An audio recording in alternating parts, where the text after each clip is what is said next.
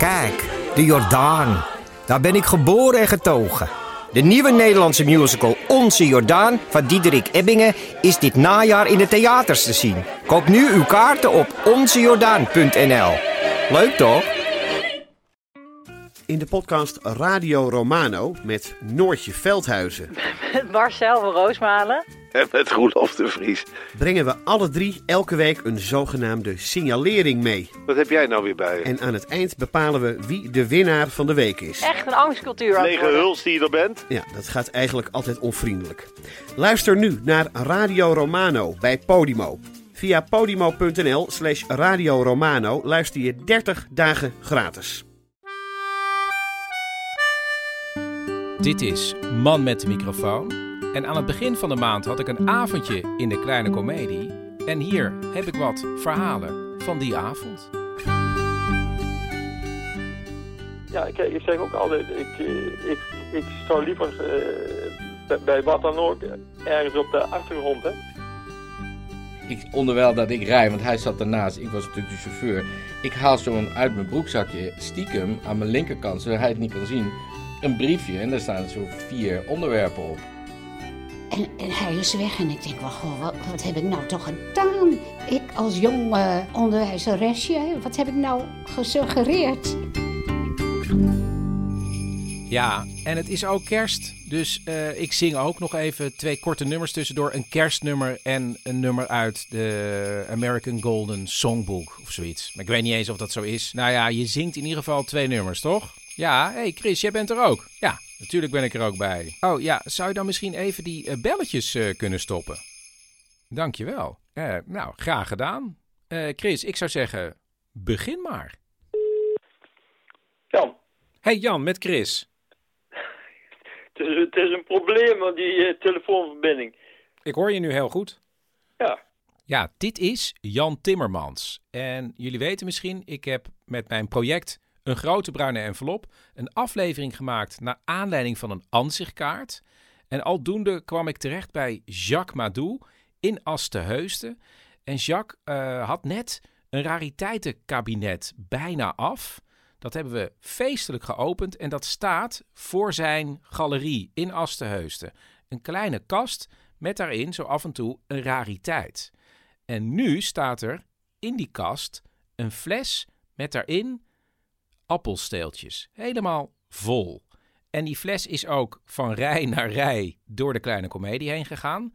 Ehm, en ik heb laten horen dat ik Jan heb gebeld over de appelsteeltjes. En daarna spraken we ook nog over iets anders. Maar mijn eerste vraag was natuurlijk: hoe is dit allemaal begonnen met die fles? ik, ik ben ergens eh, op, eh, ja, in militaire dienst in de bar een fles tegengekomen waarschijnlijk.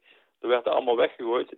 En die fles die heb ik in mijn kast gezet. En bij de ja, eerste appel heb ik het zeeltje afgehaald en in die fles gegooid. En daar ben ik eh, ja, eh, 48 jaar mee eh, doorgegaan. Dus iedere, iedere appel die ik at, haal ik het steeltje af, steek ik in mijn broekzak en bij gelegenheid eh, ja, doe ik het weer in die fles. 48 jaar, Jan. En ehm, hoeveel appels at je, denk je, per week, per maand? een stuk of drie. Minimaal in de week. Ja, ik zit even te rekenen. Ehm, op mijn computer, 58. Het zijn bijna 7500 steeltjes. Ja, Die zitten allemaal in die fles. ja, alleen die fles die zit dus eigenlijk eh, ja, continu standaard vol. Maar omdat er steeltjes, steeltjes bij komen, moet ik, moet ik een keer met die fles schudden. En, en dan krijg ik weer net iets genoeg ruimte om weer, weer enkele weken vooruit te kunnen. Maar je hebt dus eigenlijk in 48 jaar, hoe noem je het zelf, een verzameling? Nou, kijk, die, dat, dat woord verzameling, dat wil ik, dat wil ik zelf niet eh, dan gebruiken. Ik zeg altijd, ik, ik, ik gooi ze niet weg. Ik heb ze nooit weggegooid. En ik heb ze bewaard. Ja. En wat bewaar je dan nog meer? Ja, dat, dat zijn eh, die, eh, van, die van de bokje, hè, die, eh, die vogel. Daar heb ik eh, zeven jaar in één zoekgebied gezocht naar, naar ruiveren. Kijk, iedere vogel die verliest zijn veren. Hè? Dus najaar en voorjaar komen er weer nieuwe. En dat zijn maar kleine veertjes. Nou, daar heb ik... Ik zit toevallig ervoor. Misschien wel uh, 1, 2, 3, 4, 5, 6, 7, 8, 9... Een stuk of 10 mappen. Compleet vol. Dus op data... aantal... ja, noem maar op. Alles zitten die mooi langs elkaar. Ja, ja uh, ik heb net even, Jan, opgezocht op internet. Want ik ken het bokje helemaal niet, maar ik heb hem nu gevonden. Het is een soort, ja, het is de kleinste snip. Ja. En bij verstoring vertrouwt hij volledig op zijn camouflage. Ja. Waardoor je hem meestal pas ziet als je er bijna op staat. Ja. En waarom het bokje, Jan? Voel je je ook nog verbonden met het bokje? Dat is, dat is een goede vraag. Die gedragseigenschappen, uh, ja, nou, daar herken ik me dan in. Want? Wat zijn dat? Nou, nou ja, die vogel die, die, die wil uh, niet gezien, die wil niet gehoord worden. Hij komt van, uh, van Noord-Zweden, Rusland, komt hij uh, in het donker, komt hij hier. Hij blijft, als licht is, blijft hij de, de, de, hele dag gewoon op, op zijn plek. Hij loopt al rond. Ja, ja, maar, maar, waarom, en, niks. En maar wat herken je dan in het boekje van jezelf? Uh, ja, kijk, ik zeg ook altijd, ik, ik, ik zou liever bij, bij, wat dan ook ergens op de achtergrond, hè. Kijk, ik wil, uh, ja, dat, heeft ook een, een, een, een geschiedenis. Kijk, ik heb een, toen, ik, toen ik jong was, had ik een enorm spraakgebrek. En dan, dan, wilde, dan wilde niet opvallen. Hè? Kijk, als ik vroeger op school mijn als het schooljaar begon, moest ik mijn uh, voornaam zeggen. Nou, dat kon ik dus echt niet. Dat ging niet. En dat is nou, ja, later, dan, dan, dan is, dat, is dat wel beter geworden. Maar dat zal wel de oorzaak zijn dat je, dat je eigenlijk liever... Uh, kijk, uh, ik heb, toen ik, toen ik jong was, heb ik, heb ik overwogen, zeg maar, om te stoppen met praten. Echt waar? Ja, dat was, dat was gewoon een ramp. Dat was gewoon een ramp. Ik, ik, ik, ik, heb, ik heb spraaklessen gehad. Ik sprak veel, veel te snel. Ja, dat, dat, heb ik nog. Waarschijnlijk. Maar nou valt me daar niet meer zo op. Kijk, eh, of een telefoon aan, aannemen. Ik, ik durfde dat echt niet hoor. Kijk, maar dan moest ik, eh, dan moest ik praten. En, en, dat ging niet. Dus eigenlijk herken je in het teruggetrokken, uh, ja. schuchtere bokje jezelf? Ja. Wauw. Ja, ja, ja dus dan, dat begint dan uh, ja, uh, min of meer onbewust. Maar achteraf is het misschien toch iets waar je dan ja, die herkenning ja, in, in die vogel terugvindt. Waarom heeft hij uh, zo'n aantrekkingskracht op mij gehad? Waarschijnlijk om, om die reden.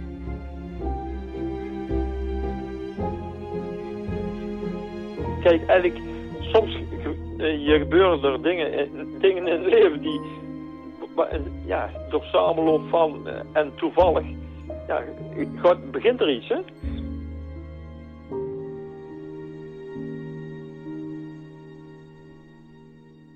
Oké, okay, Chris, ben je klaar? Ja, daar gaan we.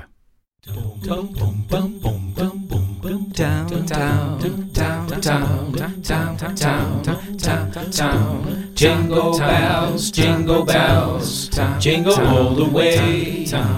Oh, what fun it is to ride in a one-horse open sleigh. Jingle bells, jingle bells, jingle all the way.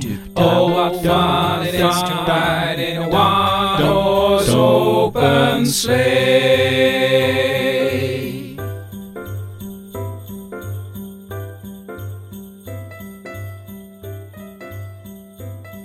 Ja, ik ga er maar overheen praten, toch, Chris? Ja, doe maar. Oké. Vorig jaar, kan je me dan helemaal wegdraaien? Oh, wacht even. Ja. Oh, ja, dankjewel. Vorig jaar stond uh, mijn seizoen voor een groot gedeelte in het teken van de zogenaamde Canarieboekjes. Kleine gele boekjes, um, uitgegeven vanaf de jaren 30 tot en met de jaren 50. Uh, hoogtepunt vlak na de Tweede Wereldoorlog. Uh, en in die kleine boekjes kon je leren iets van het leven te maken. En ik had inmiddels begrepen dat eh, heel veel mensen denken dat het verzonnen was. Dus daarom had ik mijn eigen collectie van gele boekjes meegenomen. Ik heb er zelf iets van 200 van de 260. En ik had er ook weer even één uitgepikt om te behandelen, namelijk het boekje Vlot Converseren.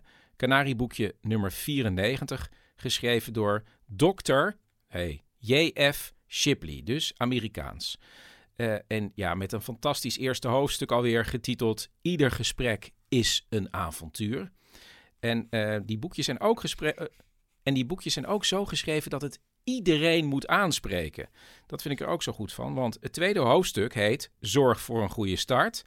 En let op, het is dus echt een boek voor iedereen, want die eerste regel van dit hoofdstukje is dan: U tennist of u hebt in elk geval dikwijls zien tennissen. Dat is heel slim. En dan gaat het als volgt verder en dan doe ik er altijd even zo'n mooi effectje overheen. Dan weet u hoe de spelers elkaar de ballen moeten toeslaan. Knappe spelers weten bijna alle ballen terug te kaatsen, maar de beginner kan dit alleen met gemakkelijke ballen doen die als het ware op zijn racket zijn gericht. Neem aan dat u iemand ontmoet aan wie u zich behoort voor te stellen. Dan kunt u zeggen: Mijn naam is Gerritsen, en dan zegt de ander misschien: Mijn naam is Willemsen. Wat is dat echter voor een ongelukkig balspel? Beide zijn gezegden die niet gemakkelijk terug te kaatsen zijn. Zeker, u kunt de ander vertellen dat u het prettig vindt om hem te ontmoeten. Maar wat dan nog? U schiet er niet mee op. Ja, en dan gaat het boekje uitleggen, of de schrijver gaat uitleggen, hoe het dan wel moet. Je voorstellen en hoe je dan een gesprek kan beginnen. En dan vind ik vooral het voorbeeld heel sterk, omdat daarmee ook ja, een soort vergezicht wordt gepresenteerd van wauw, ik kan bij deze mensen gaan horen als ik dit boekje goed tot me neem. We gaan verder. Daarom is het verstandig als u zich voorstelt om direct wat meer te zeggen. Bijvoorbeeld, mijn naam is Gerritsen. Ik ben procuratiehouder van het bijkantoor van de Indische importmaatschappij van de Herengracht te Amsterdam. Mooi, dat is als het ware een invitatie aan de ander om ook wat meer van zichzelf te vertellen. Hij begrijpt dat na zulk een introductie zeker niet een stug Mijn naam is Willemsen wordt verwacht. Nee, de ander zal zich geroepen voelen om te zeggen: Ik vind het prettig om kennis met u te maken. Mijn naam is Willemsen, directeur van de NV Staal en IJzerconstructies te Rotterdam. Ja, en in dit boekje wordt natuurlijk van alles over converseren uh, behandeld.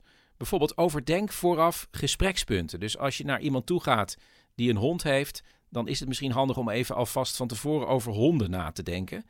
En dan krijgen we het punt, uh, hoofdstuk, maak een lijstje van aan te roeren punten. En dat begint als volgt. Een Frans spreekwoord zegt dat een gewaarschuwd man voor twee geldt. Zo is het ook bij een gesprek. Neem nu aan dat u over honden wilt spreken. Ga dan voor uzelf na welke punten over dit onderwerp interessant zullen zijn en waar de ander graag wat over zou willen vertellen. Daar hebt u zulke punten als de voordelen van het houden van honden. Uw gastheer zal er zeker niet gauw over uitgepraat raken als hij een hondenliefhebber is. Houd hierbij altijd voor ogen dat u ook tot de prettige causeurs wordt gerekend indien u in staat bent om anderen aan het spreken te krijgen. U schrijft dus op uw lijstje als u naar een hondenliefhebber gaat als punt 1 de voordelen van honden. Als u dat ene punt maar onthoudt, behoeft u zeker niet een aantekening te maken dat u het over de trouw van honden moet hebben, hun vriendelijkheid, hun waakzaamheid enzovoorts. Dat rolt heus wel vanzelf in het gesprek en het is meer dan voldoende als op het lijstje alleen staat de voordelen van honden. En toen ik uh, de avond in de kleine komedie aan het voorbereiden was met dit boekje Vlot Converseren, toen moest ik meteen denken bij dit hoofdstuk maak een lijstje van aan te roeren punten aan een verhaal wat ik net gehoord had. Dat is het verhaal van Mark en Leopold. Dat krijg je nu te horen en je hoort allereerst Mark. Ik werkte bij theatergroep De Zaak. Dat was een theatergroep van, uh, van verschillende mensen die net van toneelschool kwamen. En ik was uh, ik was uh, technicus. En, en, op een avond zaten we ergens in uh, Diever. Het was best wel in het begin. En um, toen moest ik de volgende dag, was afgesproken dat ik samen met Leopold Witte zou terugrijden. Een van de acteurs. Dus ik kneep hem een beetje, want ik kende Leopold wel een beetje, maar niet heel erg. Maar goed, wij zaten in Dieverja en toen moest ik. Toen we terug naar Amsterdam en ik reed met hem mee. En het was een lange rit van 2,5 uur of zo, waar ik best wel tegen opzag van wat moet ik nou met die gast? 2,5 uur in de bus, man. Ik dacht, ik moet met Leopold uh, bijna twee uur lang alleen in een auto. Doodeng vond ik dat. Ik haat stiltes. Dus uh, ik dacht, ja, waar ga ik het over hebben? Dus toen dacht ik, nou, Sjors is heel goed bevriend met Leopold. Dus dan ga ik daar gewoon aan vragen uh, wat, wat de goede onderwerpen zijn om over te hebben. Wat zijn zijn hobby's en waar houdt hij van? En, en Sjors zei, ja, nou, ja, Leopold houdt van... Die vond het volstrekt normaal. Dus die gaf vier tips vier onderwerpen. En die heb ik snel opgeschreven. En, en, wij, en, en nou, vervolgens ging ik in die auto zitten.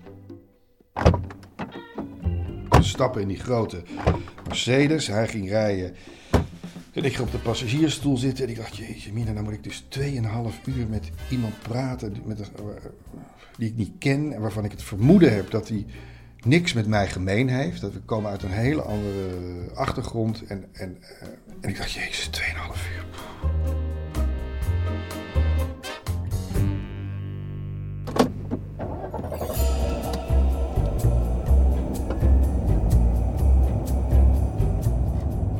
Onderwijl dat ik rij, want hij zat ernaast, ik was natuurlijk de chauffeur.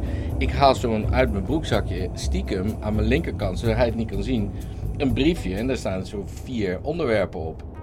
En hij begint een, een praatje. En ik dacht, dat is ook toevallig. Ik, ik, uh, dat is precies mijn interesse. Hoe kan dat nou?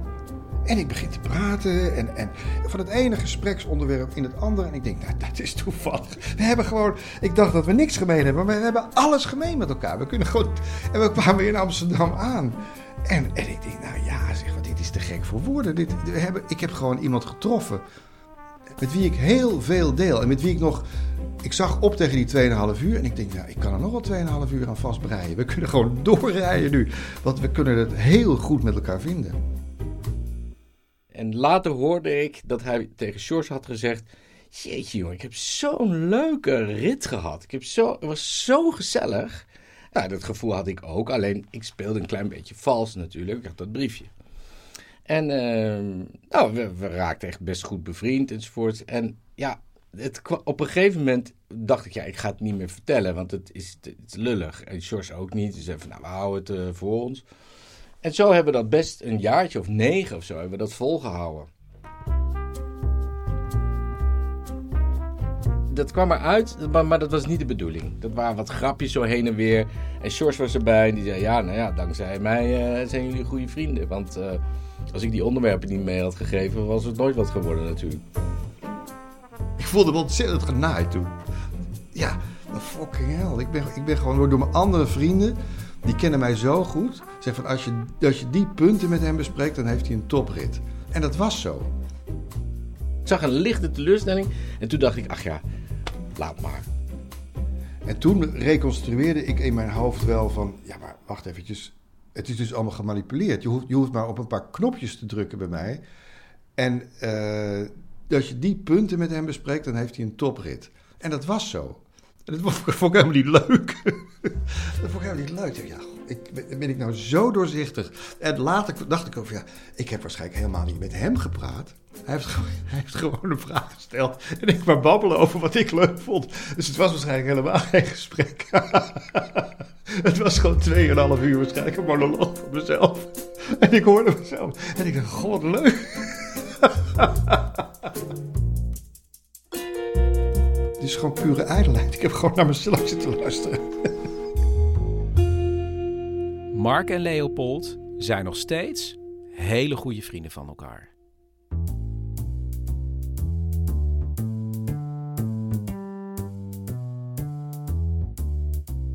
Fly me to the moon. Let me play among the stars. Let me show what spring is like on Jupiter and Mars. In other words, hold my hand. In other words, baby, kiss me. Oké, Chris, nu samen. Fill my heart with song and let me sing forevermore. You are all I long for, all I worship and adore. In other words, please be true.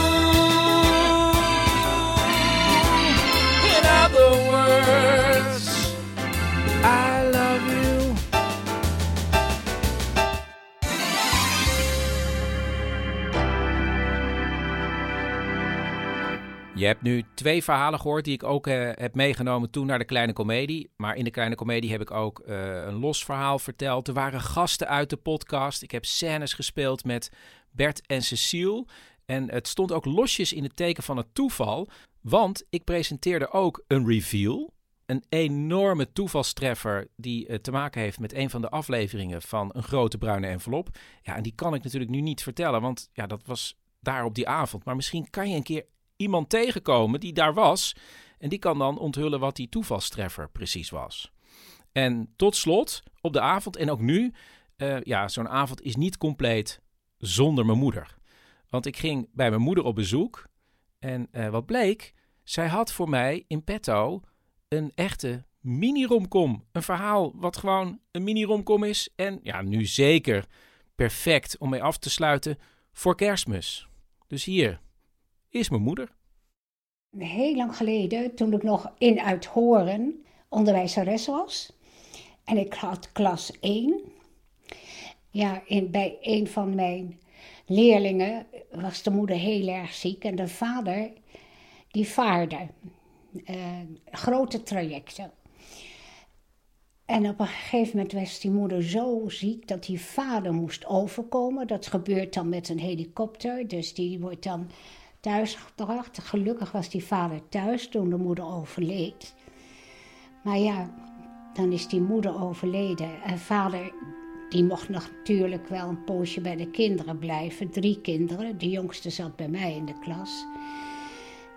Maar dan moet er weer brood op de plank komen. Dus hij moest weer weg. Nou had die moeder een hele lieve vriendin. Die had ik al een paar keer ontmoet, want ik ging wel naar die moeder toe, even op bezoek. En uh, ik merkte dat op een gegeven moment die vriendin heel vaak bij school stond en dan de jongste mee naar huis nam. En uh, er was ook wel iemand aangewezen, dacht ik, om voor de kinderen te zorgen. Maar die vriendin was er ook heel vaak. En dan kwam vader weer een poosje thuis, kwam hij altijd naar school toe. En dan vroeg hij in elke klas hoe het met zijn kind ging. En uh, nou, de jongen die bij mij in de klas zat, ja, was natuurlijk een tijdje niet zichzelf. Maar hij was heel gek op die vriendin van die moeder, dat zag ik wel. Dus na een tijdje, nou, ik denk dat het een half jaar, nou misschien nog wel langer die vriendin bleef het volhouden. En ik merkte ook dat hij echt dat kind gek op te was. Dus die vader kwam wel eens een keer weer vragen hoe het met de kinderen ging. En uh, ja, zegt hij, moeilijk is het toch, hè? moeilijk is het toch. Ik zei, nou weet u, u moet eens opletten. Heel goed gaan opletten op de vriendin van uw vrouw. En hij kijkt me aan ik zeg, nou, ik weet in ieder geval dat de kinderen echt gek op te zijn. Dat heb ik gezien. Nou, let u er maar eens op. En, hij is weg en ik denk, wat, heb ik nou toch gedaan? Ik als jong uh, onderwijzeresje, wat heb ik nou gesuggereerd? Maar in ieder geval, na zeg maar uh, een paar maanden, kwam hij uh, naar school toe. Toen hij weer thuis was en niet op de vaart. Toen zegt hij, ik kom u even wat mededelen. Ik ga trouwen met de vriendin van mijn vrouw.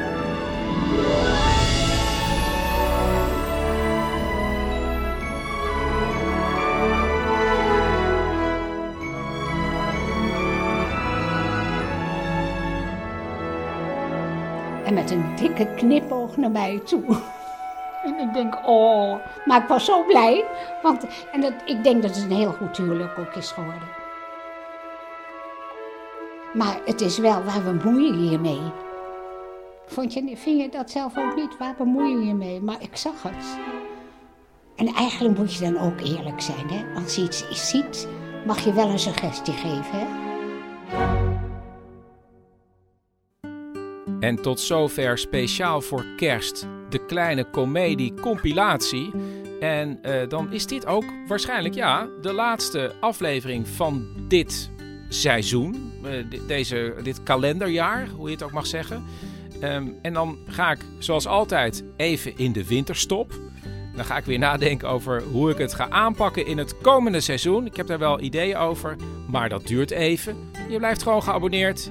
Je, uh, ik kom vanzelf terug. We hebben nu nog wat tijd over. Wat kan ik dan zeggen? Ja, petjeaf.com.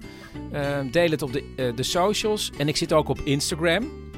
kan je ook volgen, man met de microfoon. Ik zou zeggen, wacht even, maar ik kom terug.